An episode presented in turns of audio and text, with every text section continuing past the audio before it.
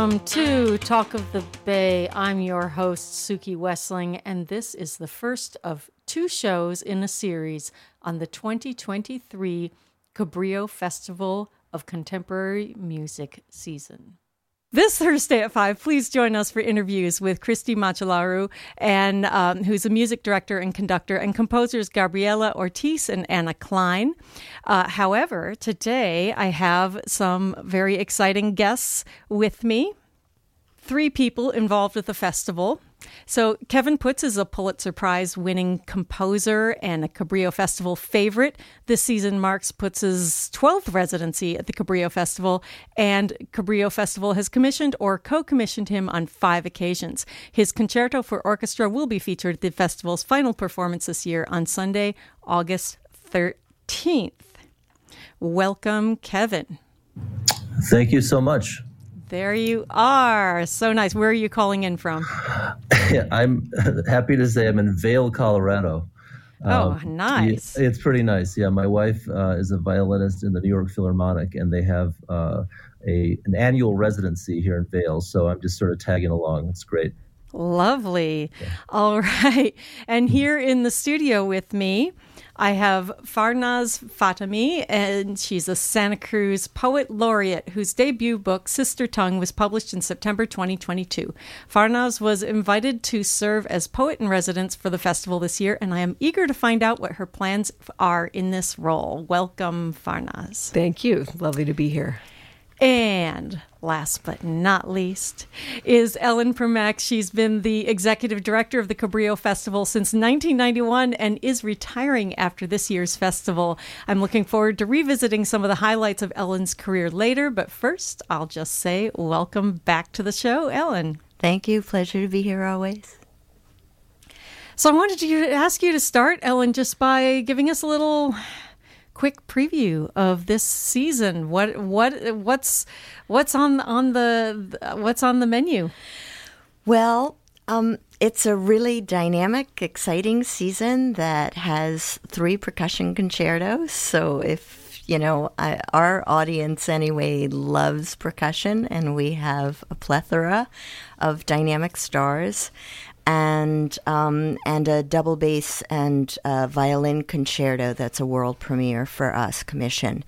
Um, we have are featuring the work of 17 composers, 14 of whom will be in residence. It's its usual and then some um, celebratory occasion, music making with a magnificent orchestra that comes in, players from all over the country and the world, um, to uh, work on this incredible array of new music under the baton of Cristian Macelaru, who's wonderful and warm and welcoming, and um, just a full season of concerts coming up. Uh, one of the things that uh, is is we like to call our gateway drug into the festival. if you've never been before, we have open rehearsals um, beginning next Sunday, the thirtieth, and they're fantastic. You can walk into the Civic Auditorium and experience a full world class orchestra doing new work with composer in residence. Uh, very dynamic, exciting. Uh, come and go and um, now you can even um, live stream it wow. uh, from home. Excellent. I know I will add that when I had small kids and I wanted to expose them to mu- music, I would bring them to open rehearsals, and it was great because you know it was just it's very informal and comfortable mm-hmm. but you get to hear large sections of what's going to be performed yeah absolutely and yeah. it's uh it really is the festival is really as much about the creative process as that final you know exciting uh pinnacle performance, which is exciting. So mm-hmm. I encourage people to get tickets and, and plan to come. Our concerts are the 4th, 5th. Kronos Quartet is coming August 6th.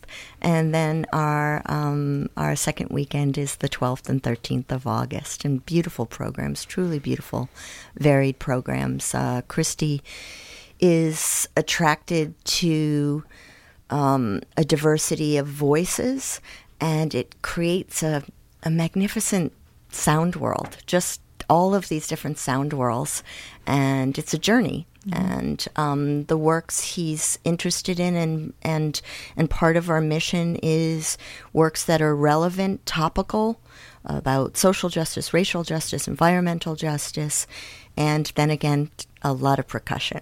Um, so it's, it's really fun season coming up. Well, okay, maybe I'll ask Kevin that question about the the the question about why why percussion. What is it? Um, and so what we're going to do next is we're going to bring in composer Kevin Puts, and Cabrillo Festival goers are familiar with your music, Kevin.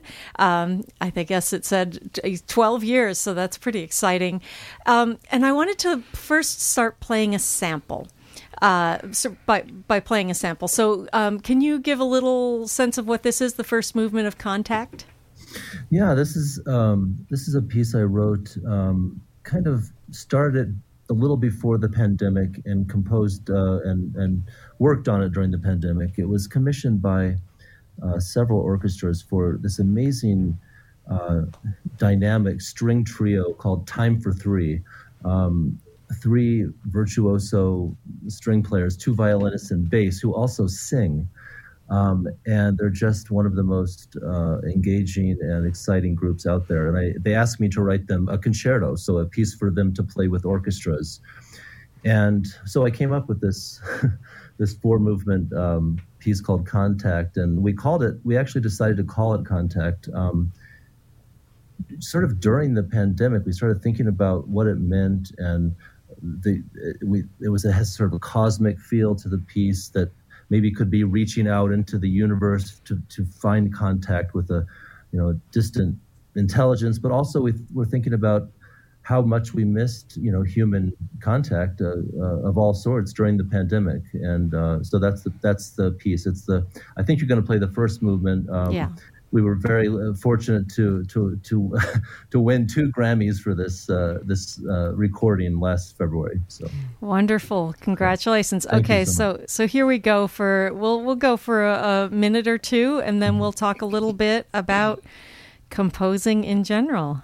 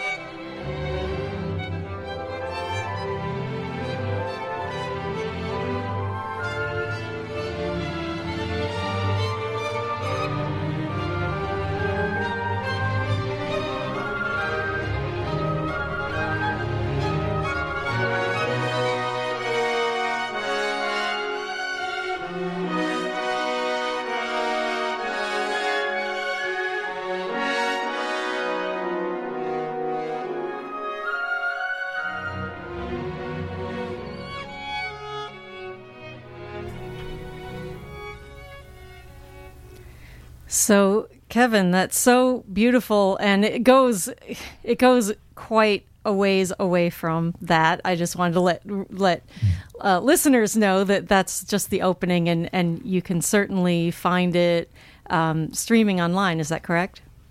Yeah, it's uh, on all the streaming platforms. Yes. Okay, wonderful. So, listeners, if you enjoyed that little taste, you can go and and um, stream it, or even probably, I, am assuming, buy a CD, which some people still do.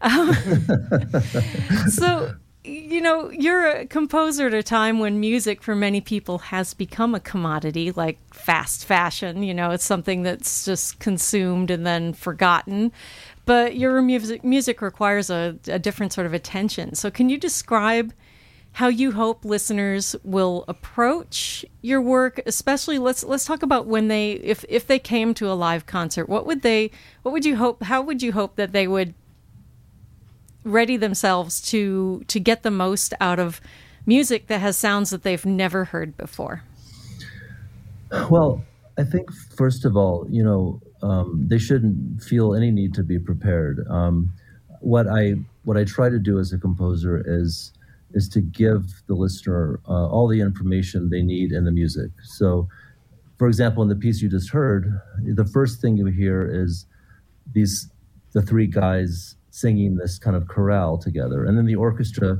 takes over and plays the same music, and then it sort of gets bigger and bigger. And my my intention is that if you are paying attention and you know you're listening to that idea that um, I, am taking the listener through the piece in a way that is logical and that um, that uh, assumes that they're remembering the ideas and they want to hear what happens to the ideas uh, throughout the course of you know however long the piece is. In the case of this piece that we just heard a bit of, it's about a half hour long. Um, so you know a, the piece goes through a lot of different worlds. Um, but in the end, it returns to that first idea that you heard. And for me, when I hear music, you know, those are the things that are really satisfying to me. When I feel that the composer is is is communicating with, with me um, and developing the ideas that that the audience hears, that I hear as a listener,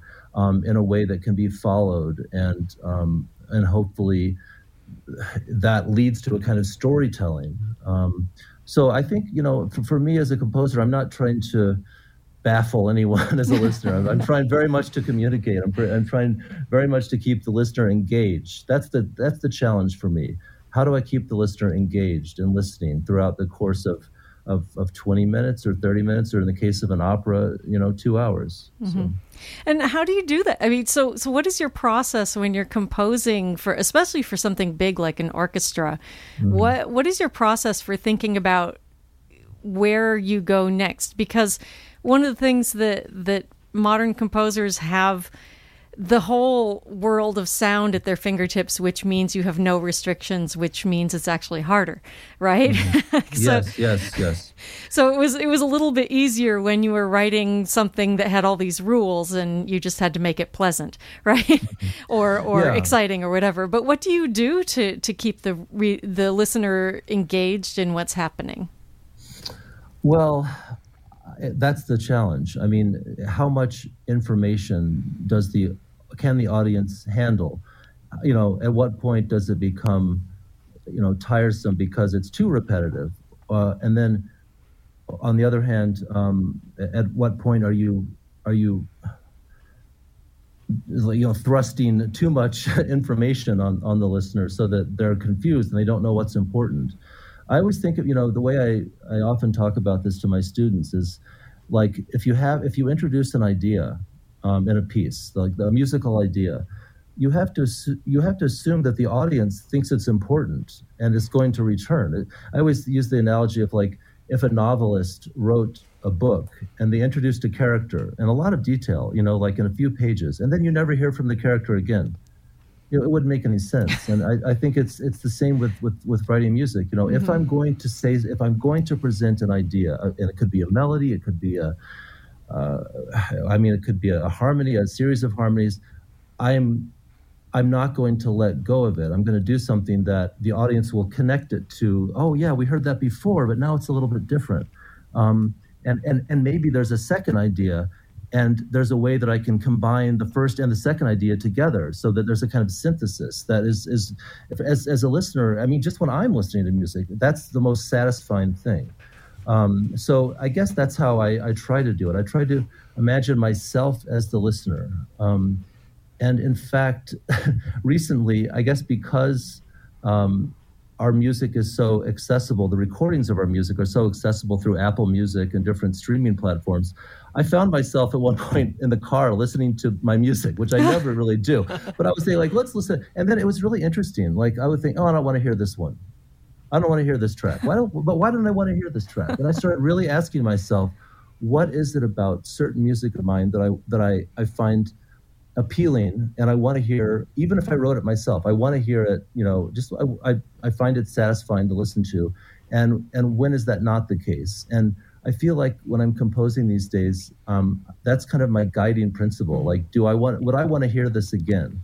Um, as you said, you know, it, music just, it's, it comes at us and it's so easily, uh, I mean, everything is so accessible that we just, we're clicking on things constantly. And when is something, what are the attributes of something that makes you want to come back to it mm-hmm. um, more than once or twice or three times and and for me you know the music that i love the most that's the case you know i i, I just keep coming to, coming back to it and, and and i keep finding richness in it. And i would love to be able to do that with my music you know even even once. So yeah so I am here um, talking about the Cabrillo uh, the Cabrillo Festival with um, several people who are taking part in the festival. And on Thursday, I will have yet another show again at five.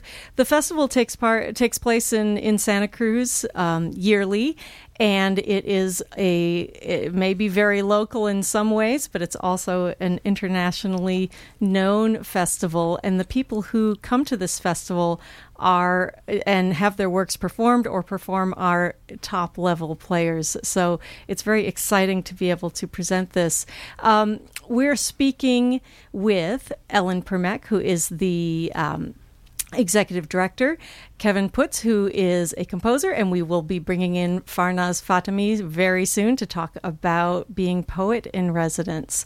Um, I wondered, Ellen, if you have a question, something that um, that you might ask Kevin based on what you hear from listeners, uh, because he's been his work has been performed so often. Mm. Yeah, um, it was interesting listening to him because I think, no, Kevin, all of your work we want to listen to again and again. There's no problem there. You got that well, one down. Sweet. Thank you. Thank you got that one down. He is, um, and it, you know, well, I, I would like to say that we presented Kevin many, many years ago, maybe 20 uh, one yeah. years ago mm-hmm. for the first time. Mm-hmm. Um, it was a magnificent piece, moving, and uh, you know, one of the special things about the festival is watching, listening to the evolution of a composer over time. And so our audience and I have had that pleasure with Kevin in particular. Um, and I, and um, I guess um, if I had a question for you, it may be that I know that opera has really captured your imagination and wonder if going back to something like Contact or the um, the concerto for orchestra, which will be performed here with us on the final night of the festival, August 13, if that's do, like do you still find as much juice in that? Are there still new places for you to explore with that absolutely um, yeah uh, uh, uh, when you said that my music had been presented at uh, the festival 12 times i really can't believe that I, I, it, um, it's been such a such a, a, warm kind of nurturing and also very exciting place for me as as a as a composer you know when i I've told Ellen this several times, but as soon as I get close to Santa Cruz, there's something that happens to me. I, I don't know what it is about this festival. I, I it might come it might come back to the first time that I was uh, uh, in residence, and I felt kind of intimidated by the whole thing. You know, there's these major composers that they were presenting every summer, and I was so honored to be part of it. And uh, you know, it's always um, a little intimidating to work with an orchestra you haven't worked with before. But I somehow that that that excitement, and I feel my my heart sort of racing as I as I'm uh, getting close mm-hmm. to the, the, you know the first rehearsal or something, and I don't know what it is, but there's a there's an energy to the festival that's really uh, unique. Um, and as far as yeah, I mean, opera opera is a is a is a an area of my creative life that came about rather unexpectedly uh, around 2010 uh, when I was asked to write an opera based on a, a film um, about the First World War, and um, it felt very natural to do it, even though I had no experience in opera and almost none writing for voice. Um,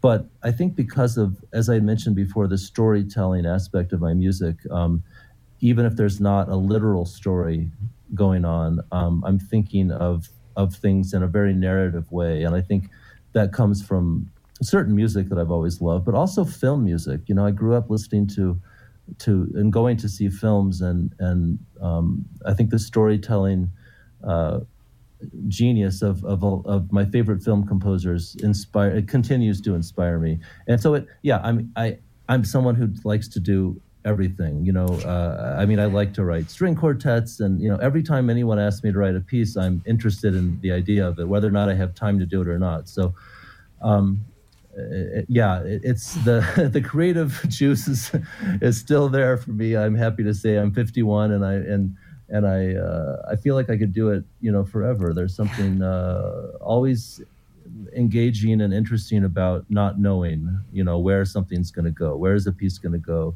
and that's exciting for me. Well, thank you, Kevin. I'm really looking forward to hearing your piece. I'm going to be thank there. You. And thank I you. urge everyone this is Kevin Puts, um, spelled like the verb, and you can you can go and and look up his music online and and stream some of it. And you you said people don't have to be prepared, but I sort of feel like a lot of people think that contemporary music is going to be really aggressive and discordant and you know, it, it can be that, but it can be anything. I mean, as we mm-hmm. heard, the the beauty of your opening there on on the piece that I played, mm-hmm. and I want to move to um, Farnaz Fatemi, who is the poet in residence. And if you don't know what that means, well, fine, because I don't know either. So that is going to be my first question. But before I ask that question, I'm going to ask Farnaz to read us something. Oh, sure. Happy to. Thank you. Well, I brought a poem that I wrote that was uh, that was put to to, it was put to music by um, a composer friend Alexander Gardner, who's in Baltimore, and this was for soprano and piano last, and it was premiered last year. And I thought, ha, you know, the marrying of poetry and music um, is what we're doing, and so this is called Incantation. My patch of dirt is like the belly of the Buddha, which I'd rub if I could. I weed it free of invasives. Gloves keep the sting of the leaves off my fingers. Nettle, oxalis, bindweed.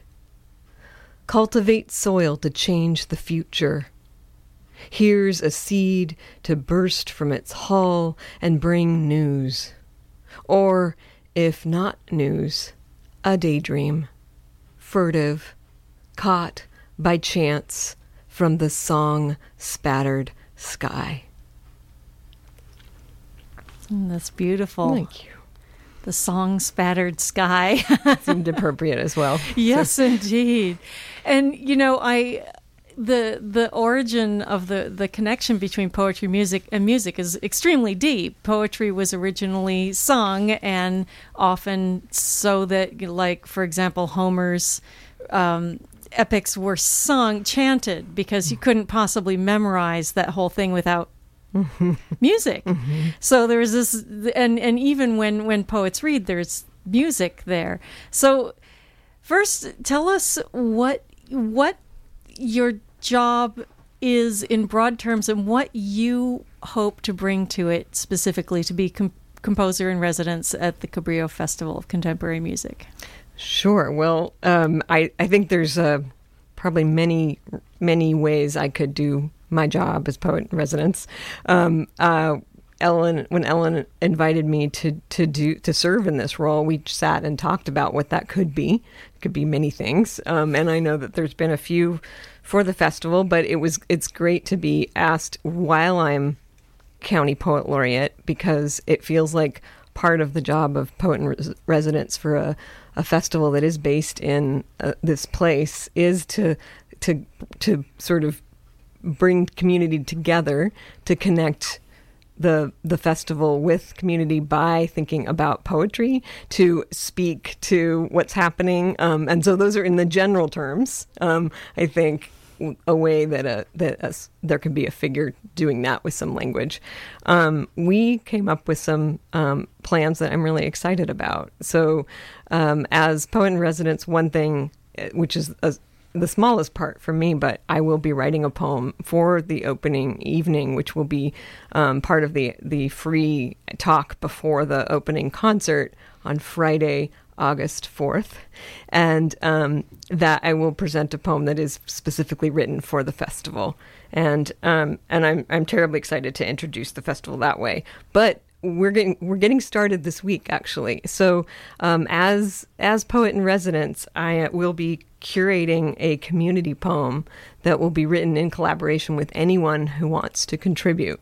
And so starting um, half an hour ago, there is already live information on the Cabrillo music uh, cabrillomusic.org uh, website about my role and this community poem. And so every few days, um, a new set of prompts will be uh, posted, unveiled there with an invitation for anyone. Again, listeners can do that right now um, to submit a line or a phrase in response to the prompts. And the, the, initial prompts are obviously not related to the to the the program that's coming up because we don't have it yet. But it is about memories of the festival or um, the essence of the festival and what keeps people coming back because it's it's such a great tradition here for mm-hmm. sure. Um, and then starting with open rehearsals both weeks, we'll have new prompts available in the um, in the in the same site, and I can I'll talk more about logistics too if that.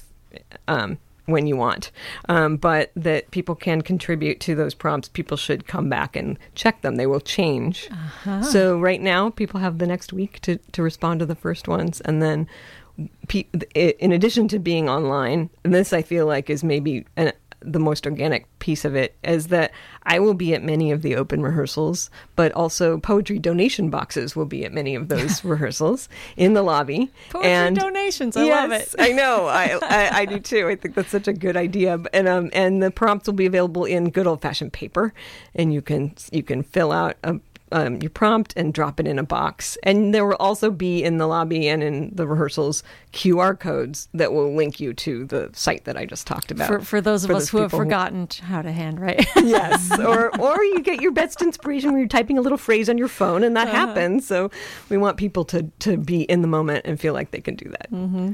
Yeah. Ellen, uh, talk a little bit about this in, in a broader sense. What did yeah. the, the festival hope to do with having a poet? Well, the festival has had three former poets in residence, um, wonderful community members, Joan Zimmerman and Gary Young, and then um, Megan Levad, who was here in 2019. She was the librettist for When There Are Nine.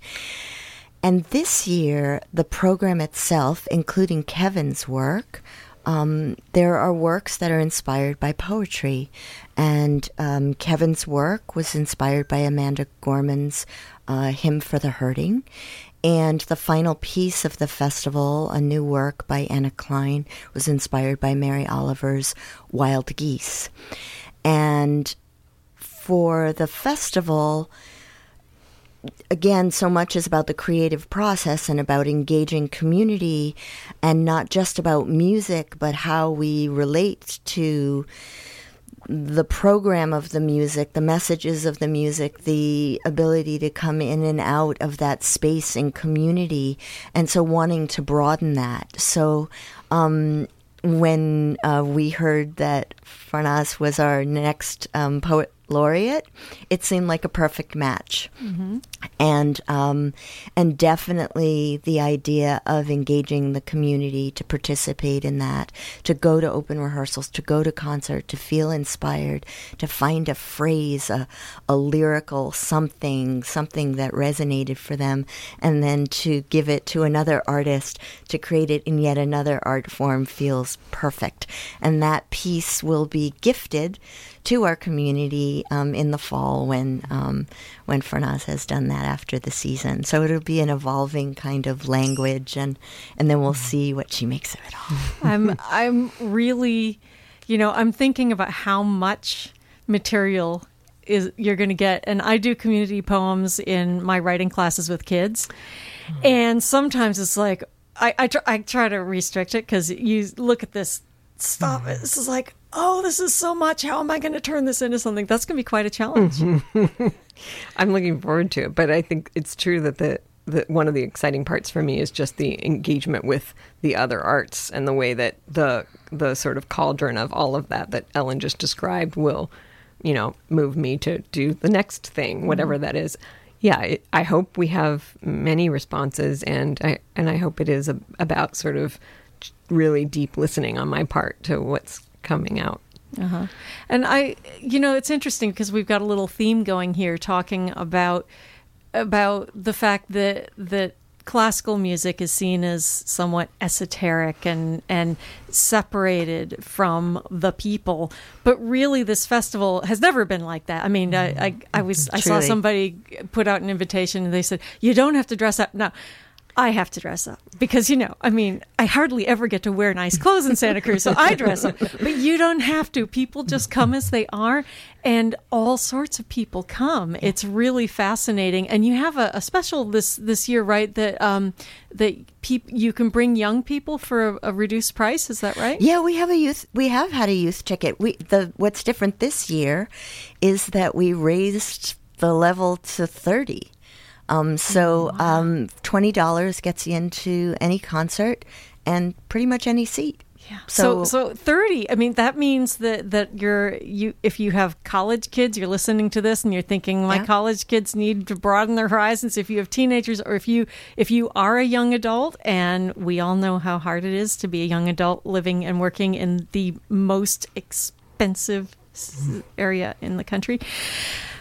We have listeners who live out in Prunedale, and and they they're like going, hey. You should come to Prunedale, but but here in Santa Cruz, where the studio is located, yeah, we got a lot of a lot of young people who don't have a lot of extra Yeah. cash. So and that's between wonderful. open rehearsals and a youth price, it really should be accessible Mm-hmm. to people, which is our goal and hope. Excellent. Well, we are speaking right now. This is Talk of the Bay. We are speaking about the Cabrillo Festival of Contemporary Music, which you can find more information about at cabrillomusic.org, right? I was, oh, all of a sudden, I don't have that written down in front of me. Cabrillomusic.org. And there's lots of information about the different composers. And you probably can't go wrong if you don't know anything about any of them. Just, you know, um, close your eyes and point at a date and see what, what you get. so, so I do recommend that people know nothing about, who know nothing about this, um, please consider uh, trying it out. There's so many great opportunities. We're going to take a little short break and we will be right back. And you are listening to Talk of the Bay on K Squid. And we're really excited to support the Cabrillo Festival this week. This is tonight's show is almost over. We are going to have our last segment talking about the festival's long reach under under Ellen um, Primack, who's here, and then on Thursday we will have the festival um, musical director Cristian Macelaru and two of the composers um, come and, and and not come because they won't be physically here, unfortunately, but they will, through the magic of the internet, be here uh, in our ears. So, Ellen, you gave me a piece that you want me to play. I asked you for a piece that might be a good jumping off point for talking about the fact that you have been directing the festival for how many years? I have been with, this will be my 33rd season. I've not been executive director that whole time. Um, but um, yes, um, the better part of its life and my life. yes, and I I've been going for much of that time, and and it's funny because you're you're a very visible figure because you're walking around when no one else is. So so it's it's it's going to be weird next year, but I guess you'll you'll probably it's going to be grand. I will be there. I will be cheering on the sidelines while Riley takes the mantle. I'm excited. Okay, so tell us a little bit about the piece that you want me to play a, a selection of.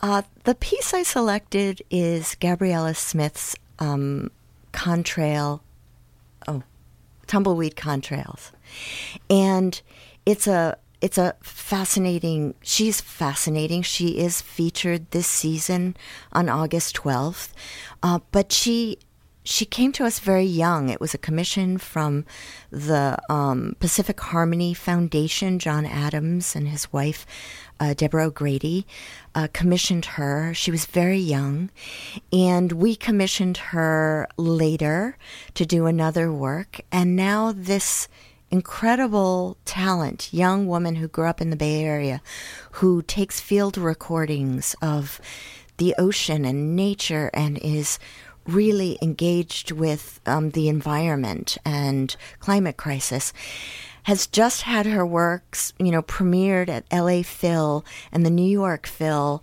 is coming up and just watching and listening to this burgeoning talent. Mm. Um, that I think is the essence of the festival and of new music and listening to the next and um, and it and it's hard to believe it's an orchestra when you start. Okay. So listen for nature and know that it's just orchestra playing. Okay, listen for nature. Here we go.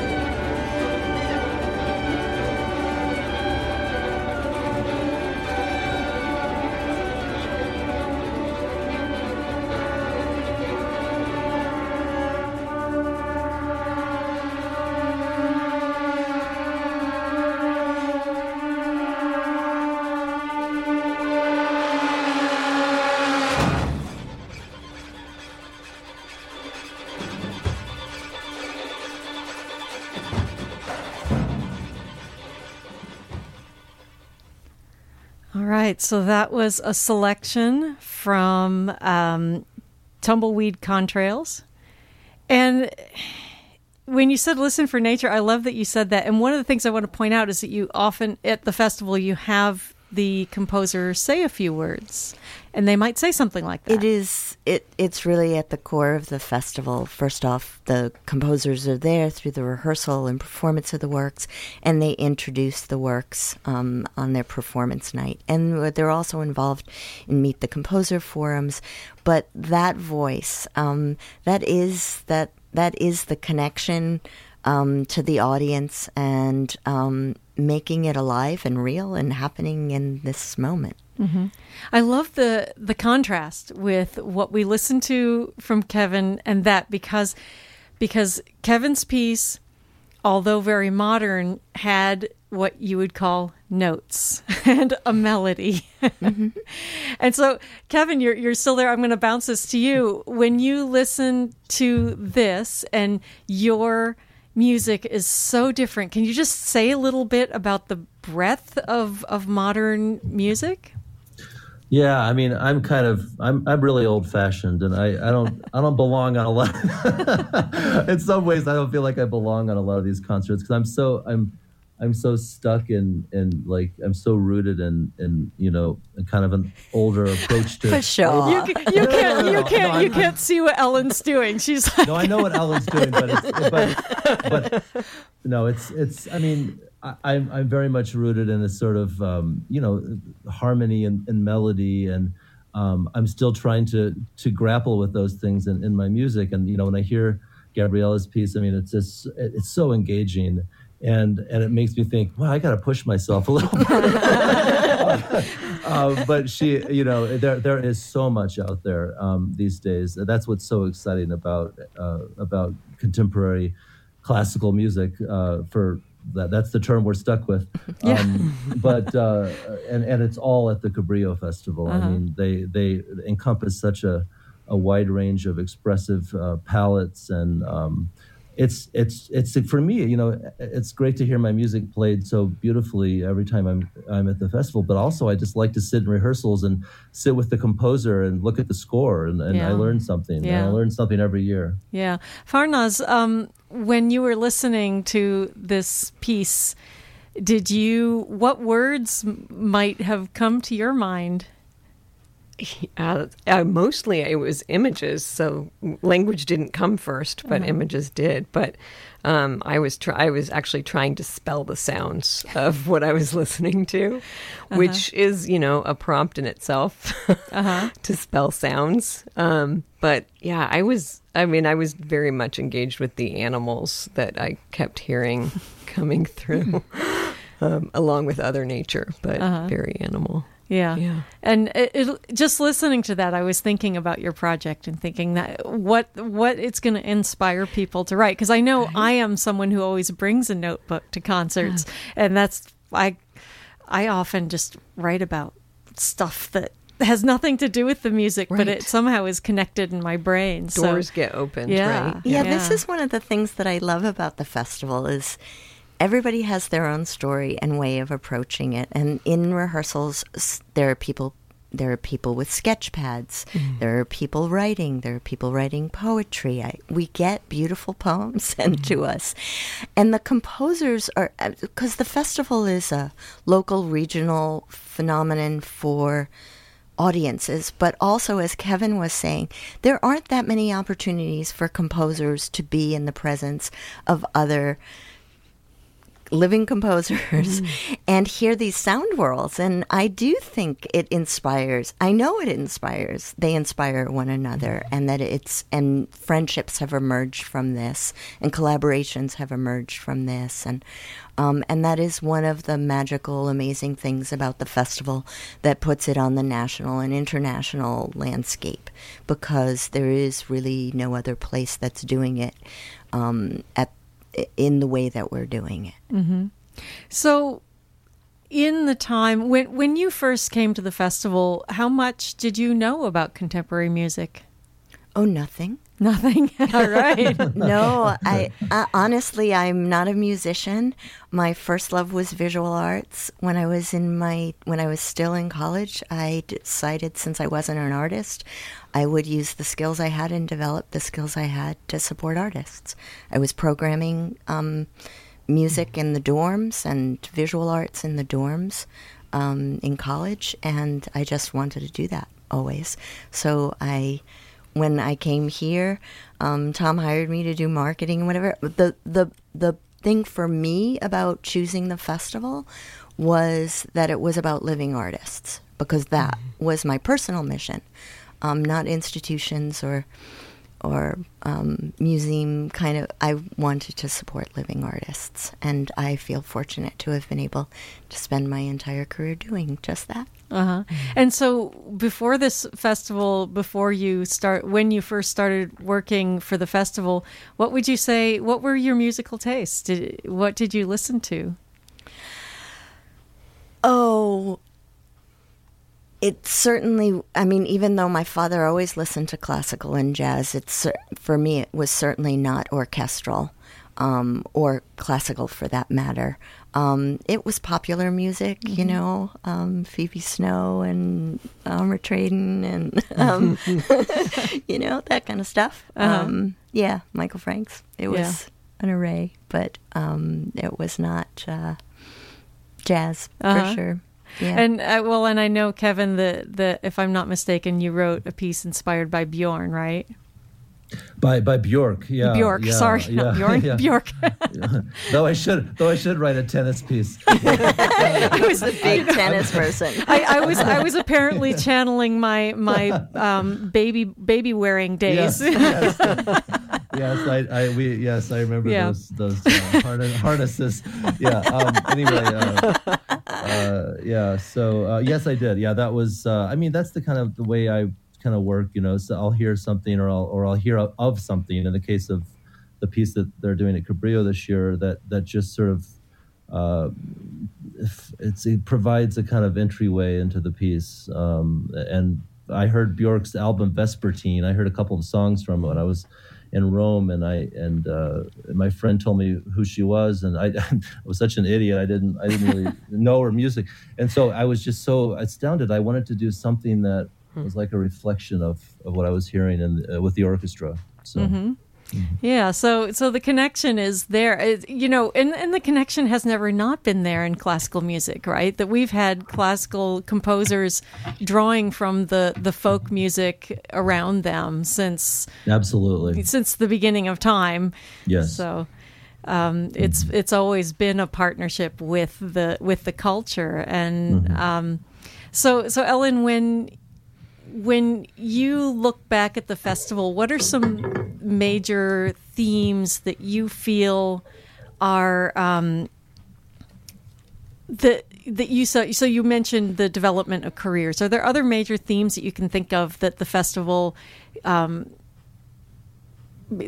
gives meanings that you take from from its its evolution at, while you've been there?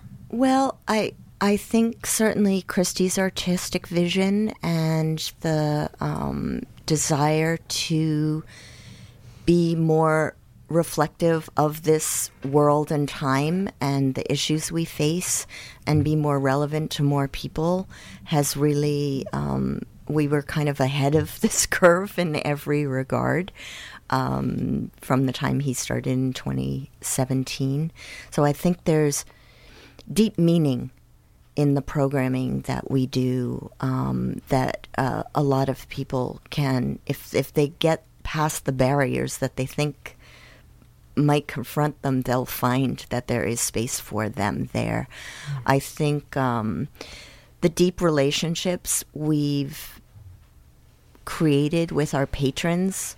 Um, you know, in supporting commissions and supporting artists over their career here and beyond. I mean, Kevin's a classic um, uh, example of that. But um, it, our patrons, our audience, um, are such open-minded, warm-hearted people, articulate. Who you're going to get a lot of lovely po- poetry lines, um, who care deeply uh, from the sense of um, exploring ideas and intellectual ideas and music and sound and be, being just open.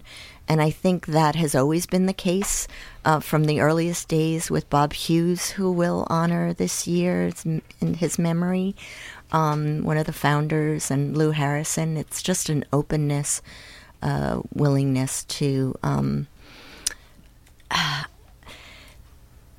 just be together in a creative space. Mm-hmm. And I guess the other thing I'd say about the festival, because I've been saying it a lot lately, because mm-hmm. people have been asking me, and just uh, to quote Bell Hooks, it's all about love.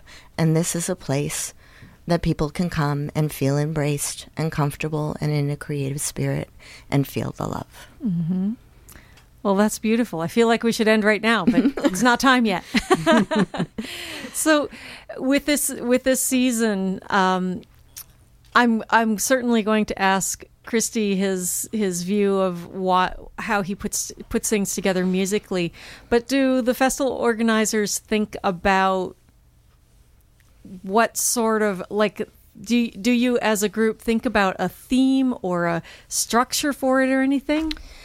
You know, the biggest gift we give to our music director is a blank canvas and the ability to paint um, what they believe is um, artistically and um, and from a, a, standpoint of meaning uh, important. So Christy, Christy and I do work together on the program. We have I have to um, uh, negotiate with art, you know, artists and such, and see if they're available and what weeks, and then put it together.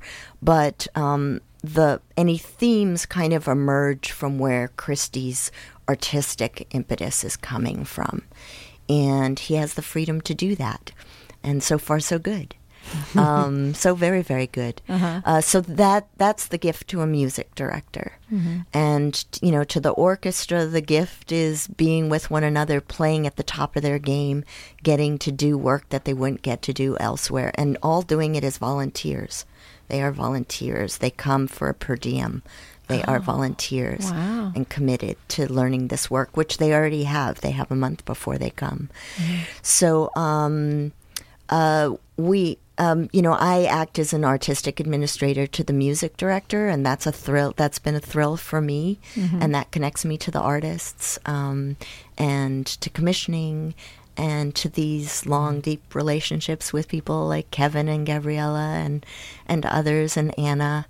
Um, who's writing a work in my honor this season? Wow. And um, those kinds of things are, um, yeah. That's got to be wonderful. Well, anyone who goes will, I'm sure, see you out on the floor. So, um, so Ellen is is retiring after all this time shepherding the festival along. And, and who's your replacement? Riley Nicholson will start on October 1st, uh, but he is actually coming to the festival and he's going to give a pre rehearsal talk on mm. August 3rd. So Excellent. people can see him then and hear about the program. He is a composer and a pianist and, um, and an extraordinary arts administrator. Wonderful. So, Listeners, you have been listening to Talk of the Bay, and we've been speaking about the Cabrillo Festival of Contemporary Music. And in case you're interested in learning more about the festival and this season's concerts, you can visit cabrillomusic.org. So I want to say thank you to Ellen Primack, Kevin Puts, and Farnaz Fatemi for joining me. Thank you. Thank Pleasure. You. Thank you. It was great to talk to you all. On Thursday at 5 p.m. You can join me again for interviews with Cristian Macelaru, um, the festival's musical music director and conductor, and also composers Gabriela Ortiz and Anna, Anna Clyne. And please check ksqd.org for a podcast of this show with links to information we've discussed. You can subscribe to our um, podcast stream on ma- major podcasting platforms. Make sure to to search for Talk of the Bay KSQD so you actually find it. And we just have an extra minute, and I sort of planned that because I want to. Um, it's it's sort of repeating, but I'm going to play the opening to um, Kevin's piece again as we transition over to First Person Singular and then Peace Talks Radio.